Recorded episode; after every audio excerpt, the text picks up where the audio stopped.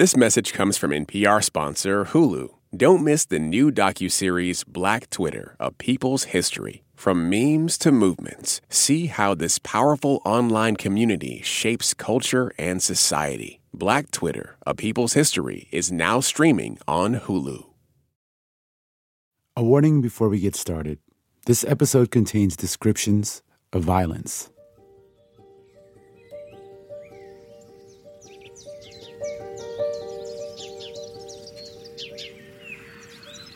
Imagine yourself atop a hill in Ankara, the capital of Turkey, gazing out at a vast landscape of green trees and red roofs.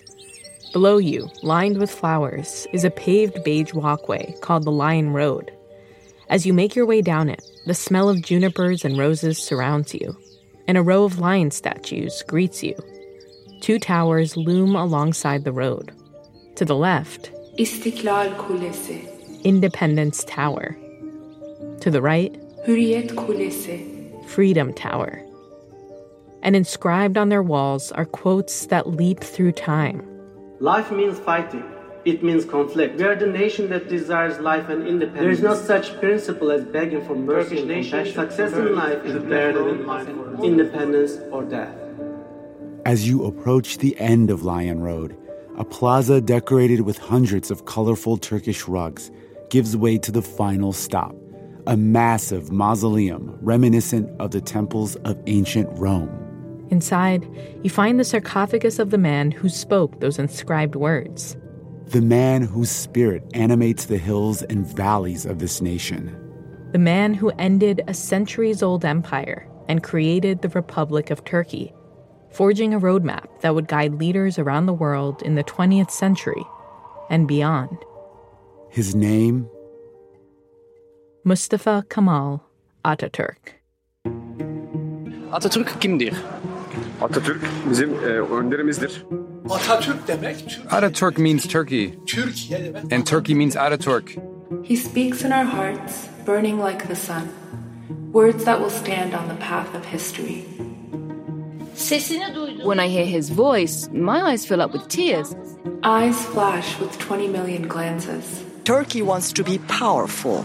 It wants to revive its national pride. Uh, şu anda Türkiye'de yaşayabiliyorsam All the hopes of a nation, flowing through the veins of the nation like blood. Our essence is Ataturk, and no one can change our essence. Like a steel wall breaking apart the wind, it will break through the gap of time.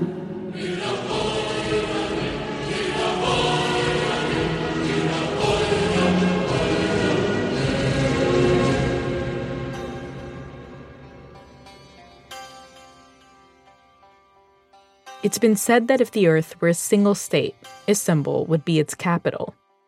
Turkey sits at the crossroads of Europe and Asia, a location that's geographically strategic and culturally rich.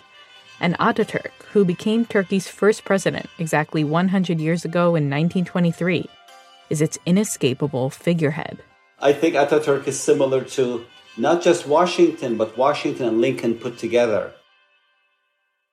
This is Soner Cagaptay. I'm the director of Turkish Research Program and a Beyer Family Fellow at the Washington Institute for Near East Policy. I'm the author of a number of books, most recently, A Sultan in Autumn Erdogan Faces Turkey's Uncontainable Forces. Ataturk, the surname Mustafa Kemal was taken towards the end of his life, literally translates to father of the Turks. He cast himself as someone who would lead the nation to a higher stage of civilization by building a secular republic. The current president, Recep Tayyip Erdogan, now he wants to be the father of a new Turkish identity. Unlike Ataturk, Erdogan is putting Islam first. President Erdogan, who's been in power for nearly 20 years now, also wants to shape Turkey in his own image.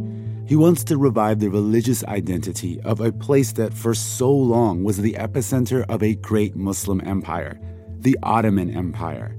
And instead of facing solely west towards Europe and the US as Ataturk did, he sought relationships with autocratic regimes like Putin's Russia or Xi Jinping's China. And yet, even President Erdogan can't escape the magnetic pull of Ataturk. He has publicly paid homage to Ataturk's shrine atop that hill in Ankara. I think Erdogan too loves Ataturk because he was raised in secularist Turkey. But I think the question is not uh, that he loves Ataturk, it is which Ataturk he loves. Which Ataturk he loves.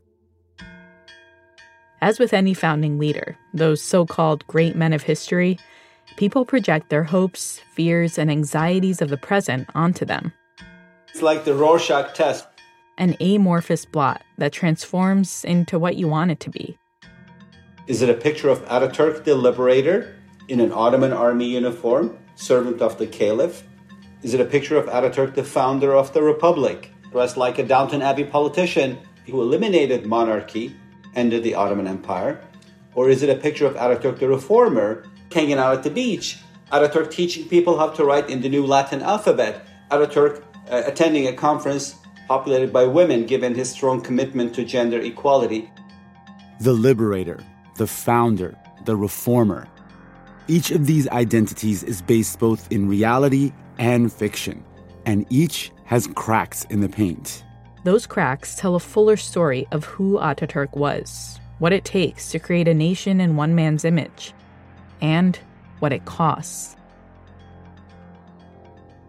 I'm Rand Abdel Fattah. I'm Ramtin Arablouei. Coming up, decrypting the three pictures of Ataturk.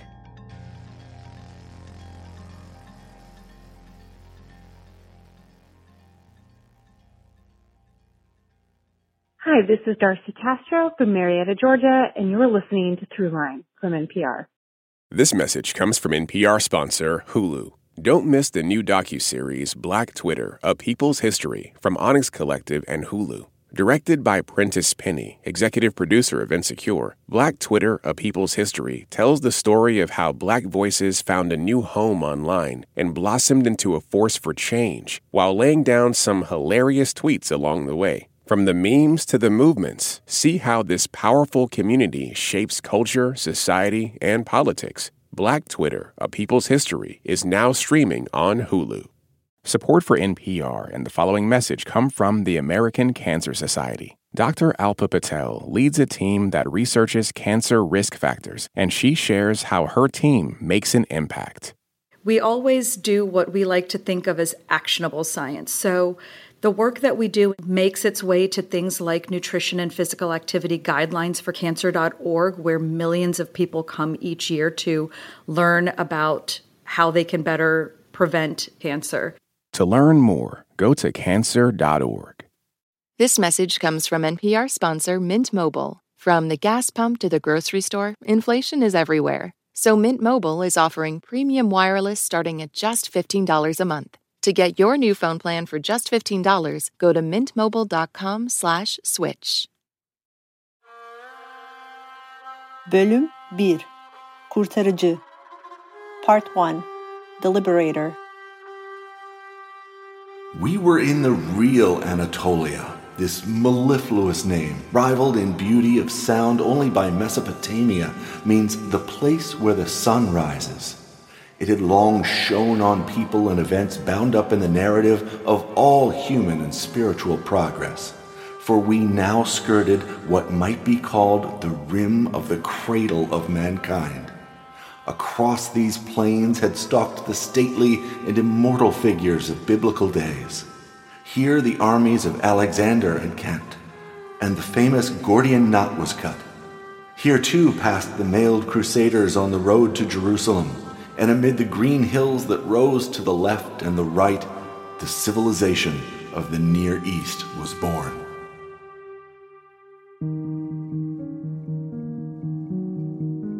American journalist Isaac F. Marcosson penned these words in 1923 while journeying from Istanbul to Ankara. Thousands of miles from home, Marcosson was in Turkey on a mission to get an exclusive interview with Mustafa Kemal, the man who would soon become Turkey's first president. Friday the 13th came, and with it, the long awaited interview with Kemal. He lives in a kiosk, as the Turks call a villa, they met at Kemal's home, perched on a hill in the countryside, not far from where he would be buried as Ataturk years later. As Marcosson waited for the interview to begin, he admired the decorative swords that were hung on the wall alongside inscriptions from the Quran and a life size portrait of Kemal's mother. Finally, after some time, he was brought into where Kemal was meeting with the Turkish cabinet. They greeted each other in French. Perhaps we had better go into the next room for our talk and leave the cabinet to its deliberations. From there on, though, Kemal spoke only in Turkish. Although the Ghazi knows both French and German, he prefers to talk Turkish through an interpreter. Once seated, there was only one last thing needed before the interview could begin. A butler, no less well groomed than his master, brought the inevitable thick Turkish coffee and cigarettes.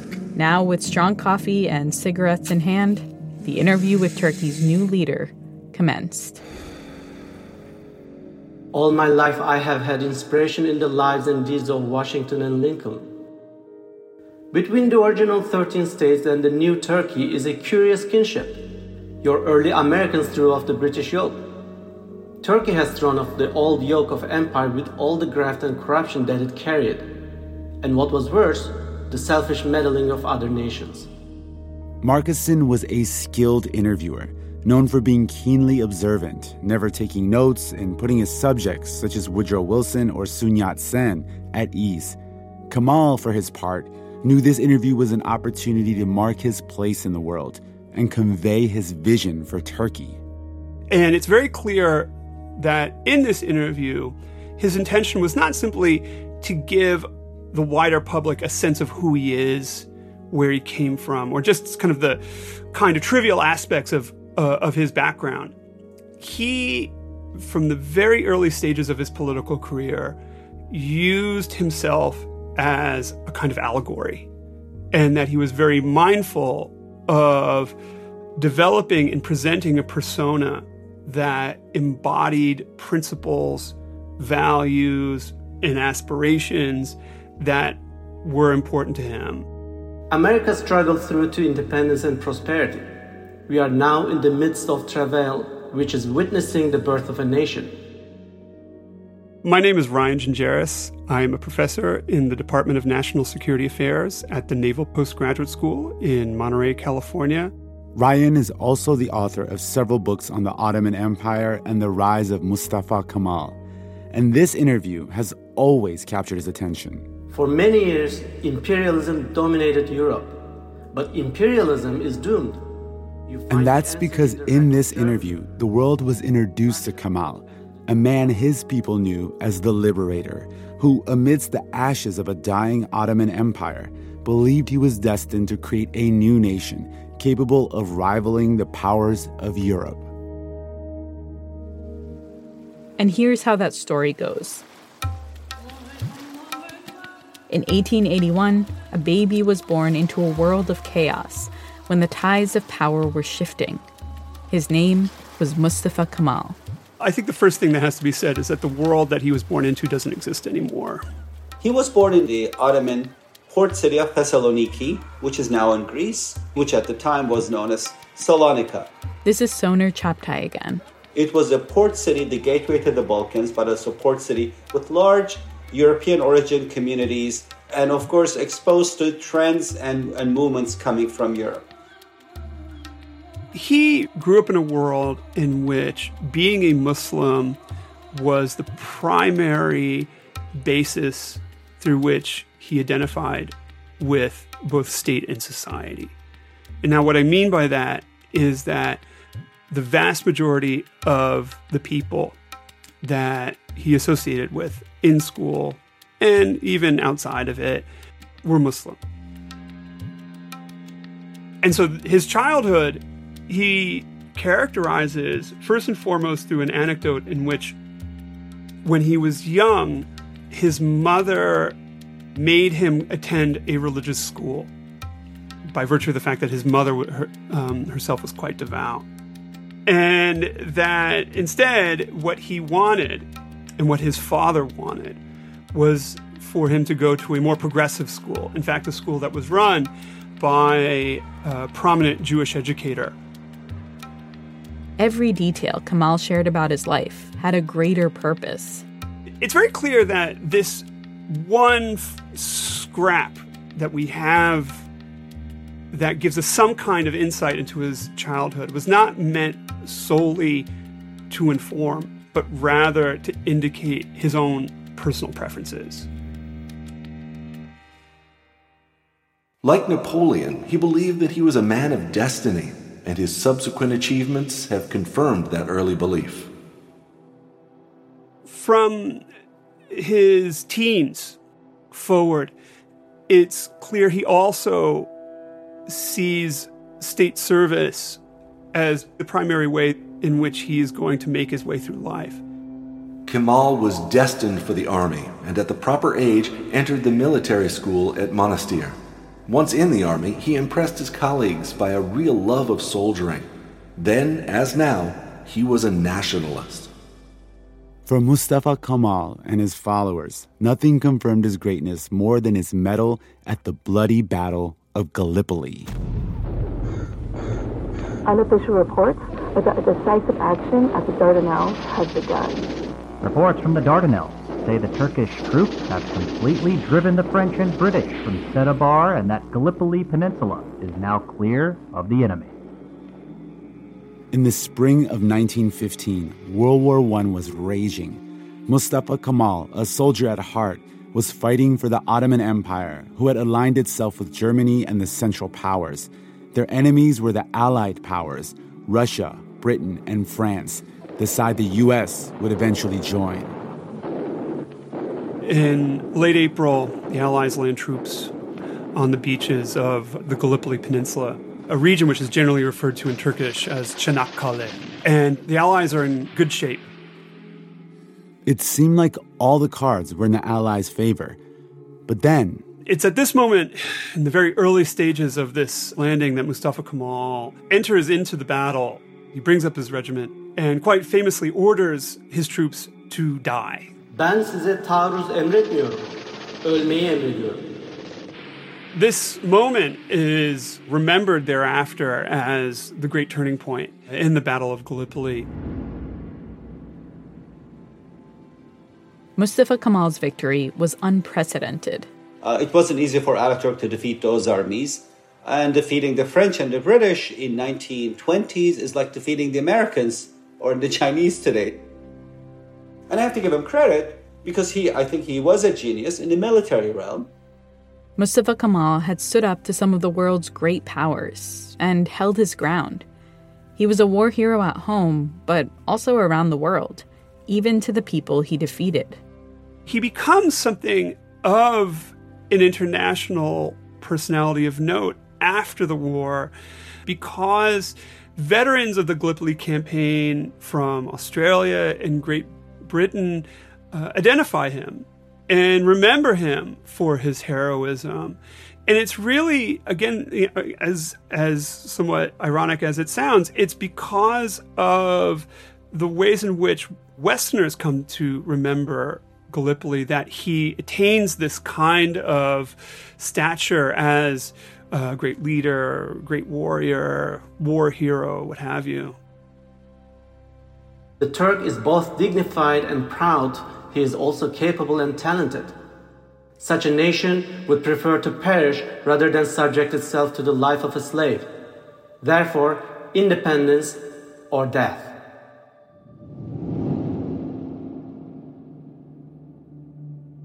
The stage was set for Mustafa Kemal to rise to power.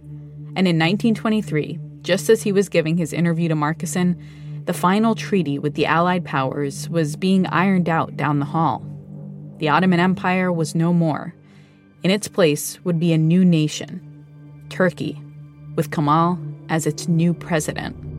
Whatever fate holds out for him, he has already written himself large in the history of his time. Mustafa Kemal presented himself as a rupture with the past, a complete departure from everything that had come before. And with the rise of a new Turkish republic, he wanted the world to believe that the Ottoman Empire had vanished. Almost like in the old days when you had to reset a computer, you did Control Alt Delete. I think Ataturk did the Turkish version of Control Alt Delete. He basically like hard booted the Ottoman Empire in 1923. He's like, I'm just going to delete the old software. It's not working. I'm going to bring in new software, putting into the computer, and, and start a country from scratch. That's the story he told. But the full story was much more complicated. And all the messy, nuanced parts he'd left out, the things that had helped pave his path to power, were still there on the hard drive. Whenever we think about our childhoods, we are omitting things, we are adding things as we grow up. The past and the future eliminate each other reciprocally. Coming up, we rotate the portrait of Mustafa Kemal to see another face the man behind the myth and the bloody underbelly of building a brand new nation.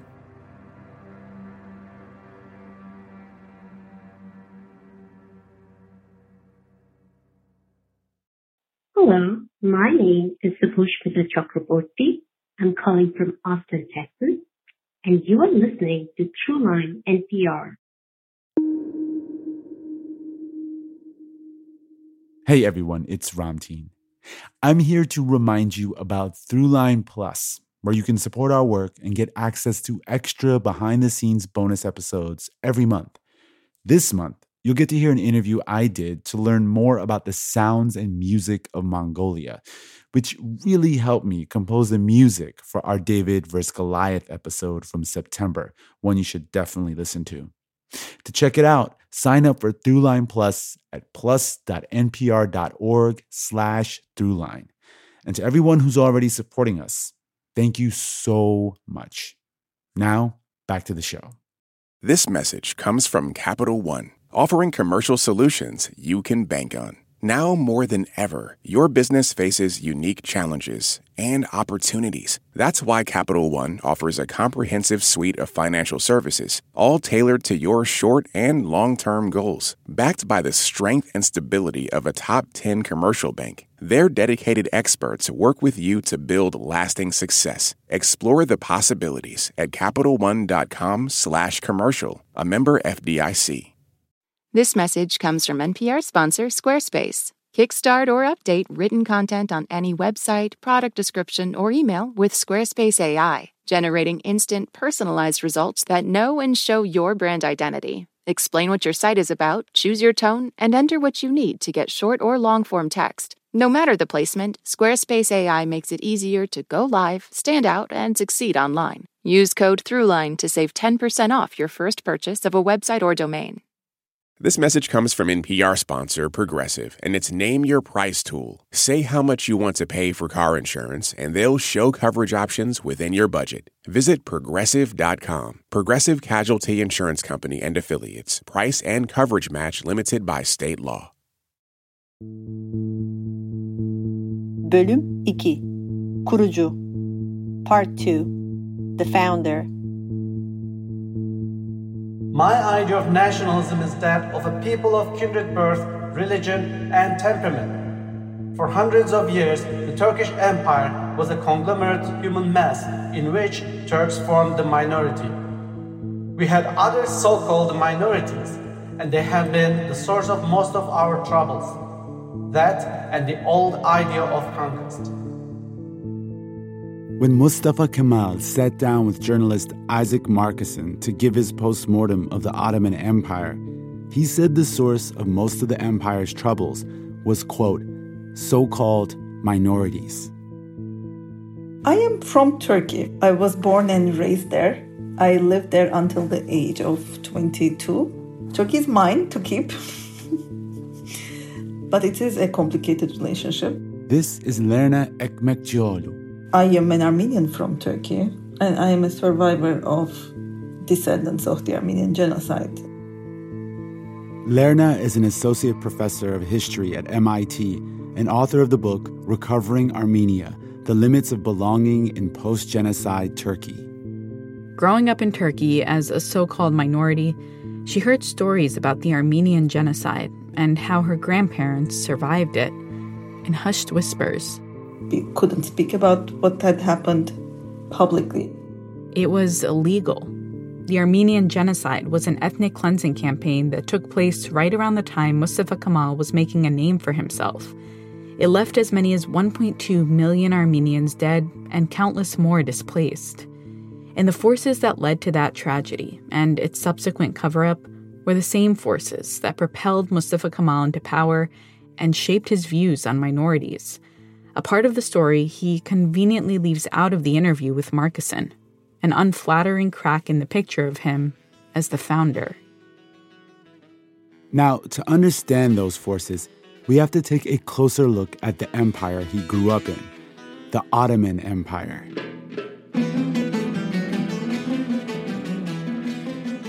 Ottoman Empire was a great power, hundreds of years, ruled territories over three continents. It's huge and it's biggest from Vienna to the Balkans to the, the Holy Land in the east. I think about 50 member states of the UN at one time were controlled by the Ottomans.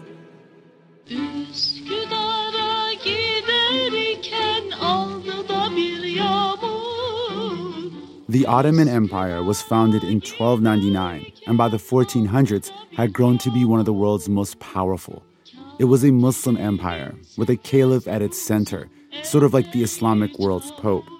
But many different ethnic and religious groups lived for centuries alongside one another, creating a sort of shared cultural heritage, including iconic folk songs like the one you're hearing, called Katibim.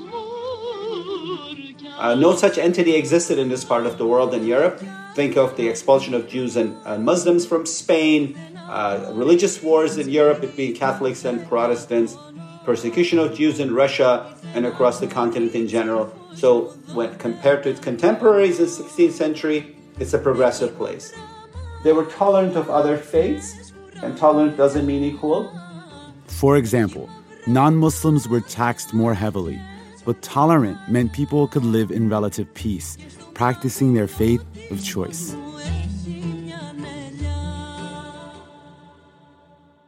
Minority is a modern construct. Lerna says all these different groups were seen simply as part of the tapestry of the empire until the Ottomans began to lose their grip on power. Starting with the defeat in Vienna in the late 17th century. In the summer of 1683, the Ottoman army attempted to lay siege to the city of Vienna in Austria. A victory could have changed the course of European history, and they actually almost succeeded. But in the end, they were driven out. This battle marked the beginning of the end for the empire. It suffered a really slow and painful decline. Just as European powers like the British, French, and Russians were growing in strength and by the early 1800s, some of its internal parts don't want to stay with it anymore. And that jeopardized the empire's stability. The most vocal group within the empire that wanted out were the Greeks. Greeks rebel not in the name of their ethnic nationality, but in the name of their Greek Christianity because this is how the Greeks have been categorized under the Ottoman rule. Because in the Ottoman Empire, you are your religion. And with the banner of Christianity guiding their rebellion, other Christian European powers came to their aid. Democracy was born in Greece, philosophy, uh, like the civilizational root of everything that we aspire to be, can go back to ancient Greece, and then therefore, let's make a cause out of them.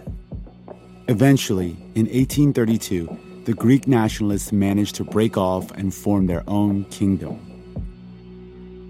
This, too, was a threat to the empire. The Ottoman government was worried that, with its power waning, other minorities within the empire would further tear it apart. So they extended more equality to other minorities, including the Armenians, and they rebranded themselves. The Ottomans decided that the only way they could catch up with the Europeans, who were then global rising powers, was to become like a European state.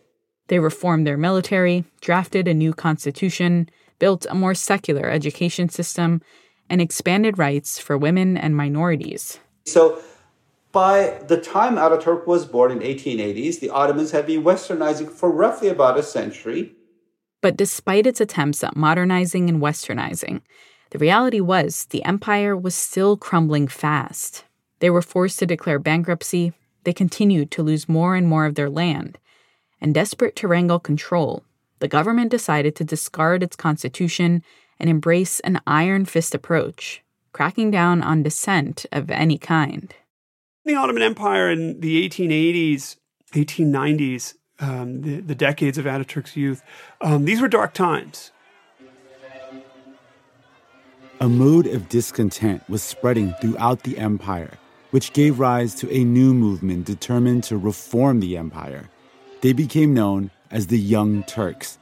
In 1908, the Young Turks staged a revolt, and when they succeeded, they restored the constitution and signaled better days ahead for the empire, inspiring other youth political movements around the world. Vive la patrie, vive la nation, vive la liberté. Mustafa Kemal joined the movement. But here's the great irony of Mustafa Kemal and his generation. They had come up in secular Ottoman schools and served in its military, so they weren't trying to break with the past. They were mostly trying to save the empire from collapse. In some ways, it is a movement dedicated to saving the state from itself. But before long, their progressive idealism would be put to the test.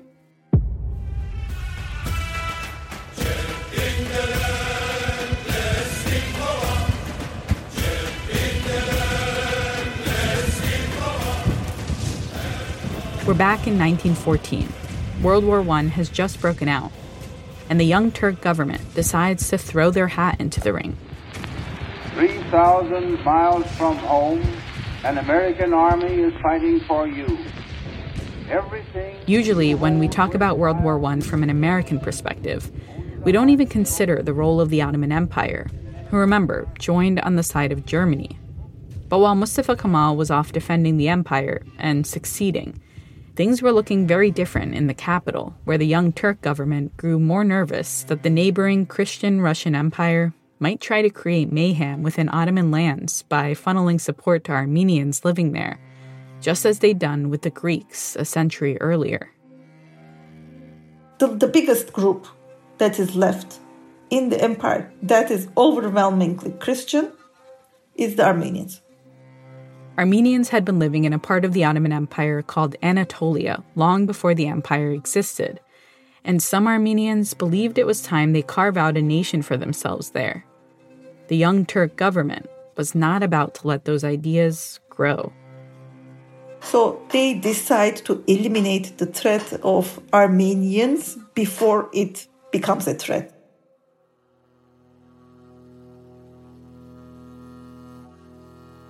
Was Friday, and we were expecting that there's going to be a massacre. It involves three processes outright massacre, kidnapping, and the third one is the forcible Islamization of Armenians. All the church bells were ringing. We didn't know what it is. Church was over. Why the bells? My dad told me his grandmother had seen during the genocide how her pregnant mother was bayoneted in front of her eyes. They bang on the door, and next thing we know, that door was open. My two aunts was killed right before my eyes. But from my mom's side, they would not talk about it. I heard all Armenians hollering Allah, Allah, neredesin? Niçin bizi kurtarmıyorsun? They were asking God, where are you, God? Why are we punishing so much this way? Why don't you save us, dear God? From both sides, they really lost many people, many, many people. Like only three, four people survived.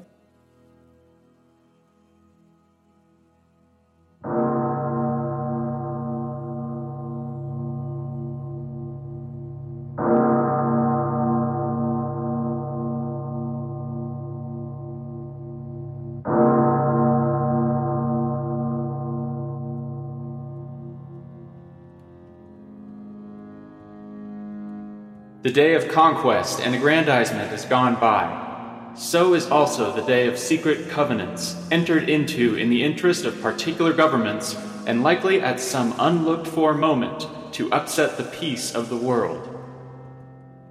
In 1918, as World War I came to an end, with the Ottomans on the losing side, U.S. President Woodrow Wilson proposed a 14 point plan to establish world peace.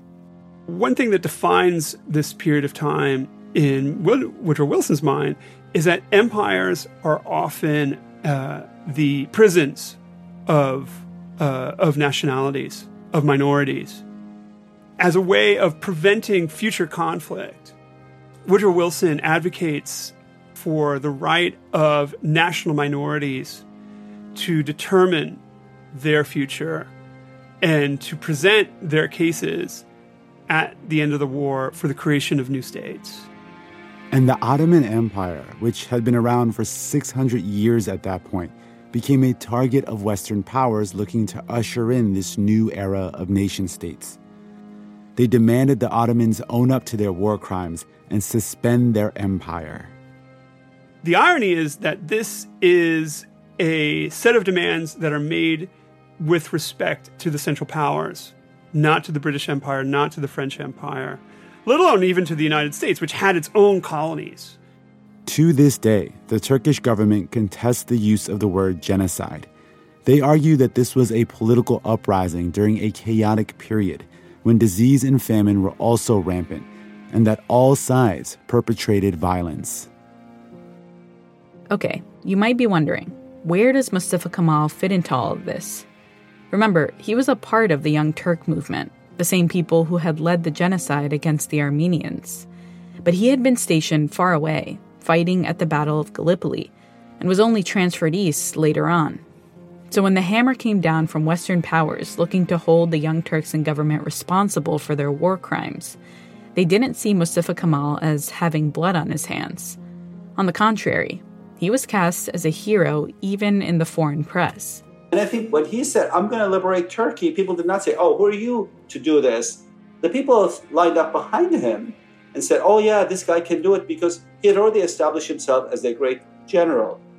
And over the next few years, he continued to build up his military reputation, leading a successful war against the Greeks and British to keep them from encroaching on what remained of the Ottoman Empire. And even though these military campaigns led to further displacement and large scale murder of Armenians, continuing the legacy of genocide that the Young Turk government had enacted, the narrative about Mustafa Kemal as a hero prevailed. That old idea of force, conquest, and expansion is dead in Turkey forever. This is why we want a Turkey of the Turks based on the ideal of self determination, which was so well expressed by Woodrow Wilson.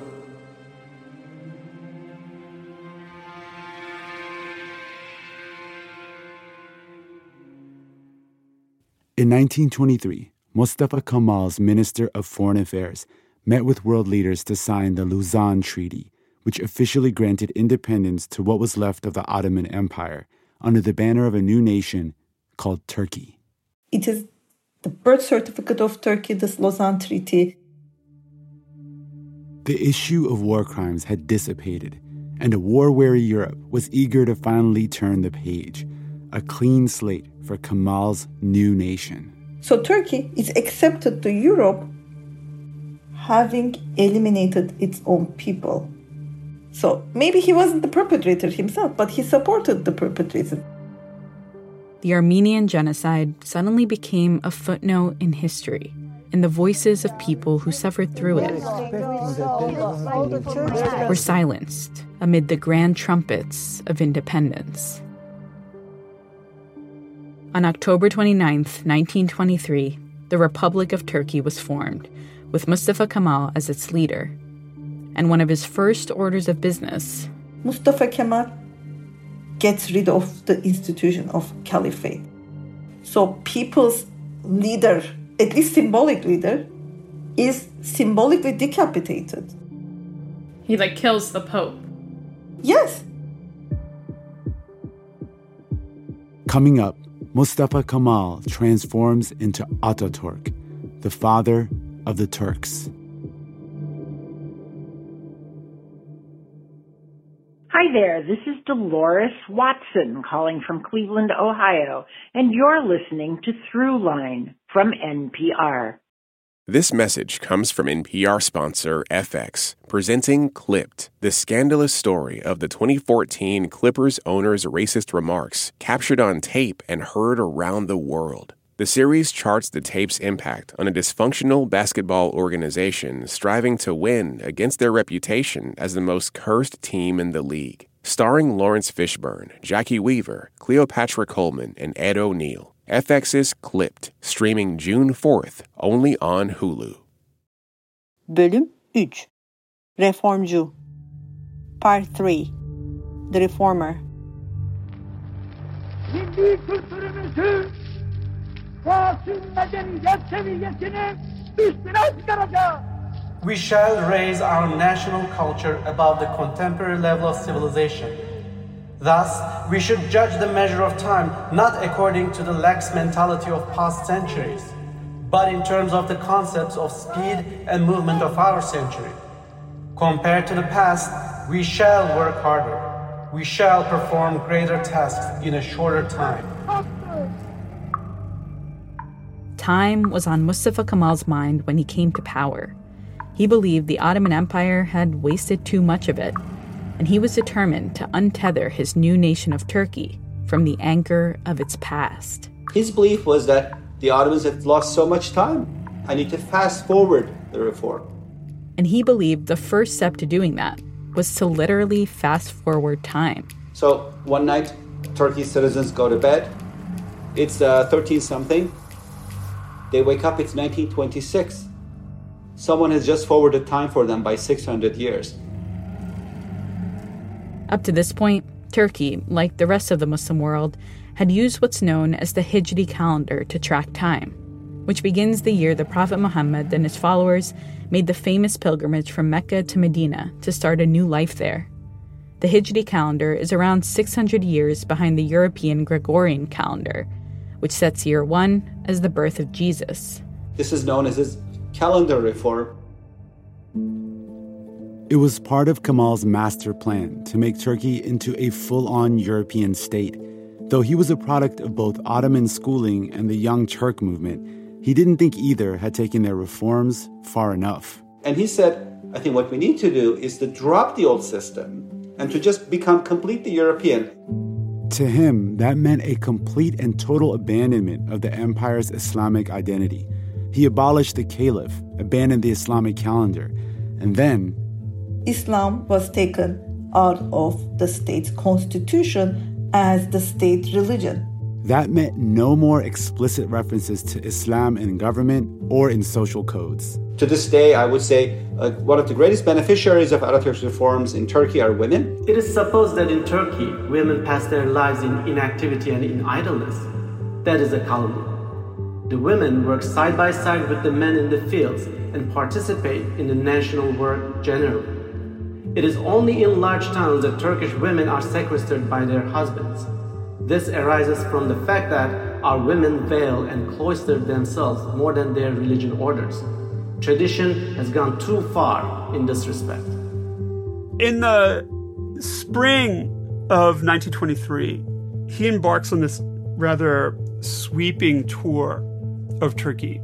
His wife comes in tow and plays a really prominent role in standing beside him, in accompanying him, and even speaking at times that really captures the attention of the press, especially the Western press. She is seen as very Western, very modern. She is a feminist. She's an advocate for the right for women to vote, uh, not just in, in Turkey, but everywhere. Divorce on equal terms. Polygamy was outlawed. A non Muslim men cannot marry Muslim women. From 26 on in Turkey, you can. And he revised the dress code for men, mandating that they wear brim hats instead of the fez. That red hat with a tassel that you've probably seen in an Indiana Jones movie. Because Mustafa Kemal viewed the fez as an artifact of the Ottoman past and as something that seems to reflect what he feels is a kind of backwardness in Ottoman society. It was known as the Hat Law. the hat law as a kind of declaration of war upon religious conservatism and upon the clergy in particular, who tend to favor the, the fez. The next thing he went after was language. He decided to change Turkey's alphabet. He said, look, we can't be a country of Europe if we are writing Turkish in the Arabic script. We have to switch to a Latin based script. And again, it's this vision that there's only one path of progress, and to be European, Turkey has to become completely European, including looking European in the way it writes. So, overnight, he forces newspapers, book publishers, and even libraries to switch to a totally new alphabet. And in one generation, people won't be able to read letters written by their grandparents or their parents. He didn't believe in gradual reform, in moderation. And I think perhaps that's why the chasm is uh, so uh, severe. The reforms were swift, they were dramatic, and they left little room for dissent. Türk milleti tapen demokrattır. The Turkish nation is democratic by nature. Zaten çok yükselmiş bulunan Amerika milletinin I have no doubt that the American nation, which has gone so far in this ideal, is Turkey's friend in her aim.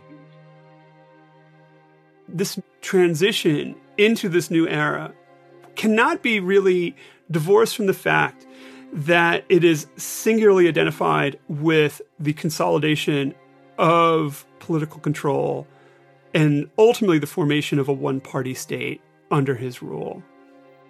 Because he was respected as a liberator, but also because he had the military behind him to act as an undemocratic check and balance on government. He killed people who were around him, hanged them. There's our tribunals. Any kind of opposition to him, he took it as, as an existential threat. Mustafa Kemal viewed the world in black and white. You either had power or you didn't. You were either fully Turkish or you weren't. And what that meant was that there had to be a certain homogeneity, a certain conformity that everyone within this new nation opted into.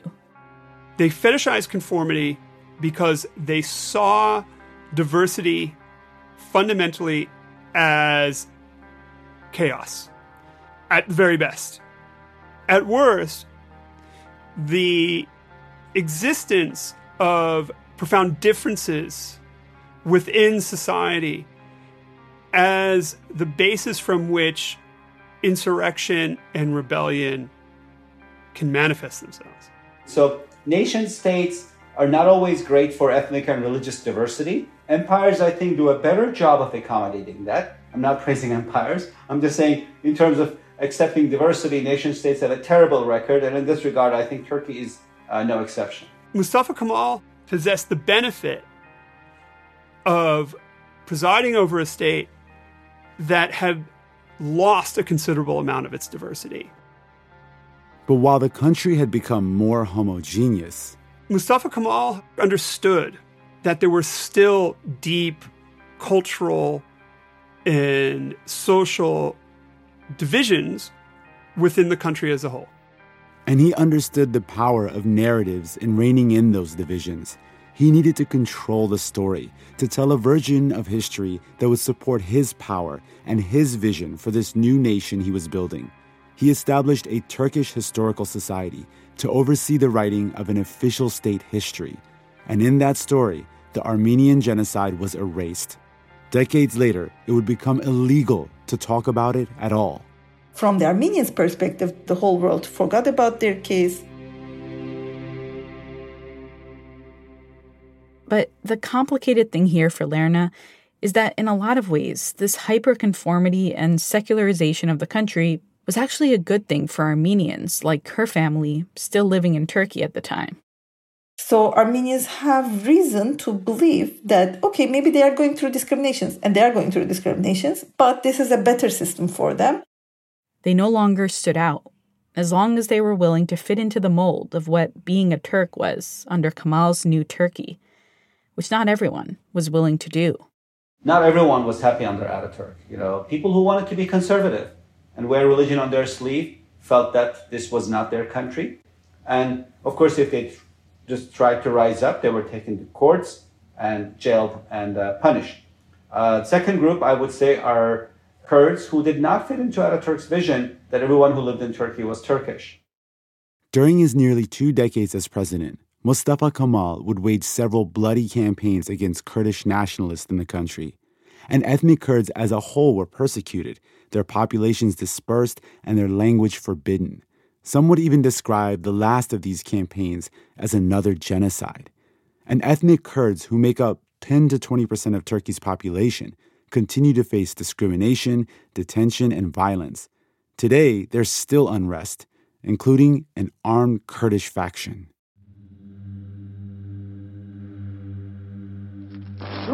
Cumhuriyetimizin 10. yılını doldurdu. En büyük bayramdır. Kutlu olsun. Mustafa Kemal's presidency was plagued by health problems. And in 1933, perhaps knowing that he wasn't long for the world, he delivers a speech to mark the 10th anniversary of the founding of the Republic. Turkish nation, in every decade which elapses into eternity, I wholeheartedly wish that you celebrate this national holiday with ever greater honor, happiness, peace, and prosperity. It was his swan song, the passing of the baton to future generations. How happy is the one who says, I am Turk. He's realizing he's leaving behind a legacy and he wants uh, the youth to protect it. After this speech, Mustafa Kemal cemented that legacy even more. He passed a law mandating that every citizen adopt a Turkish last name, and he officially changed his own surname to Ataturk, father of the Turks. He died just a few years later, in 1938.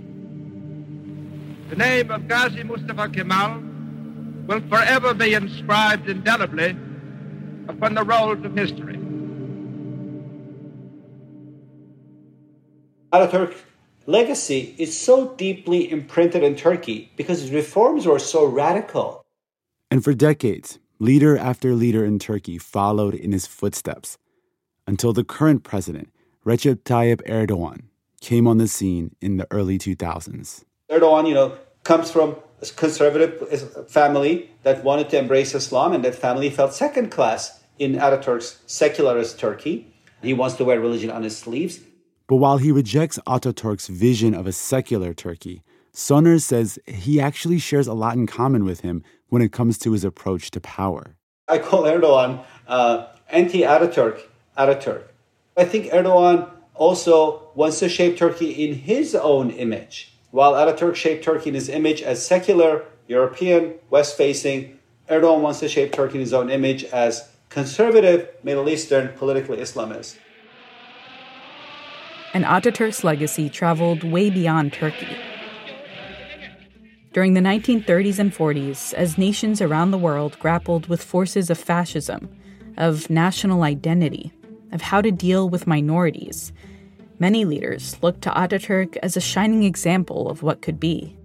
On the one hand, colonized people throughout the world were in awe of him as the liberator. You know, from Latin America to Arab countries to South Asia, Ataturk was seen as inspirational that this can be done, that you can stand up to Europeans and liberate your country. All these people see a decolonizing hero in him. On the other hand, some admired him as the founder and reformer. From across the way, Hitler appeared at his window, and another milestone is marked in Germany's political history. When Hitler became Chancellor of Germany in 1933, he declares Ataturk to be the greatest man of the century. He managed through through oppression, through manipulation.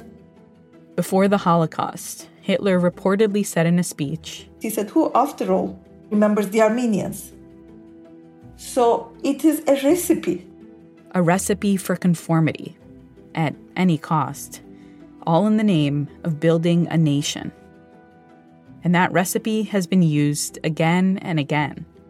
Even now, 100 years on, questioning Ataturk or casting him in a negative light or what could be perceived as a negative light is often construed as an attack on the country itself.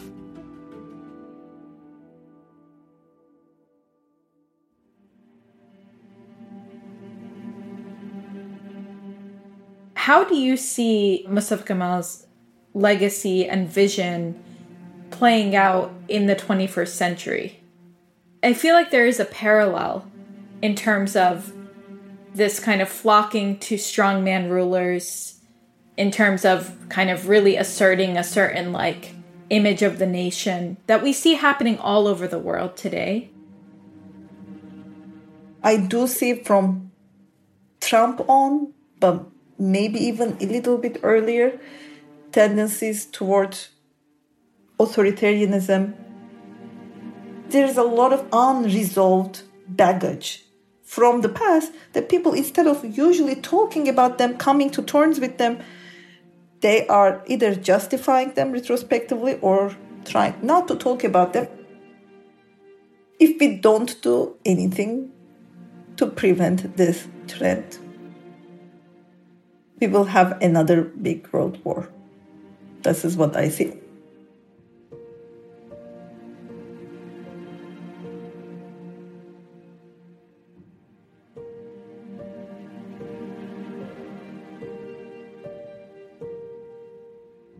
That's it for this week's show. I'm Rund Abdelfatah. I'm Ramtin Arablouei, and you've been listening to Throughline from NPR. This episode was produced by me. And me and Lawrence Wu, Julie Caine, Anya Steinberg, Yolanda Sangweni, Casey Miner, Christina Kim, Devin Katayama, Sasha Crawford Holland, Amir Marshi. Fact checking for this episode was done by Kevin Vogel, and it was mixed by Josh Newell. Music was composed by Ramtin and his band Drop Electric, which includes Anya Mizani, Navid Marvi, Sho Fujiwara. Thank you to Larry Kaplow, Peter Kenyon, Amir Marshi, Johannes Doerge, Ajua Jima Brempong, and Anya Grundmann. Thanks also to Amra Pasic, Shema Bairam, Phil Harrell, Lawrence Wu, Devin Katayama, Chao Tu, Sasha Solovyeva, Ala Al Kusami, and Taylor Haney for their voiceover work. And as always, if you have an idea or like something you heard on the show, please write us at throughline at npr.org. Thanks for listening.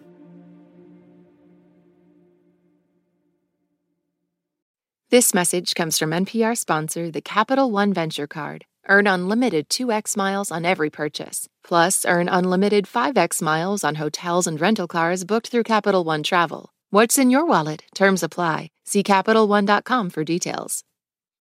Support for NPR and the following message come from IXL Online. Is your child asking questions on their homework you don't feel equipped to answer? IXL Learning uses advanced algorithms to give the right help to each kid, no matter the age or personality. One subscription gets you everything. One site for all the kids in your home, pre K to 12th grade. Make an impact on your child's learning. Get IXL now. And NPR listeners can get an exclusive 20% off IXL membership when they sign up today at IXL.com/NPR. What does it mean to be black in America? In NPR's Black Stories, Black Truths, a collection of stories as varied, nuanced, and dynamic as black experiences, you'll hear it means everything. Search NPR Black Stories, Black Truths wherever you get your podcasts.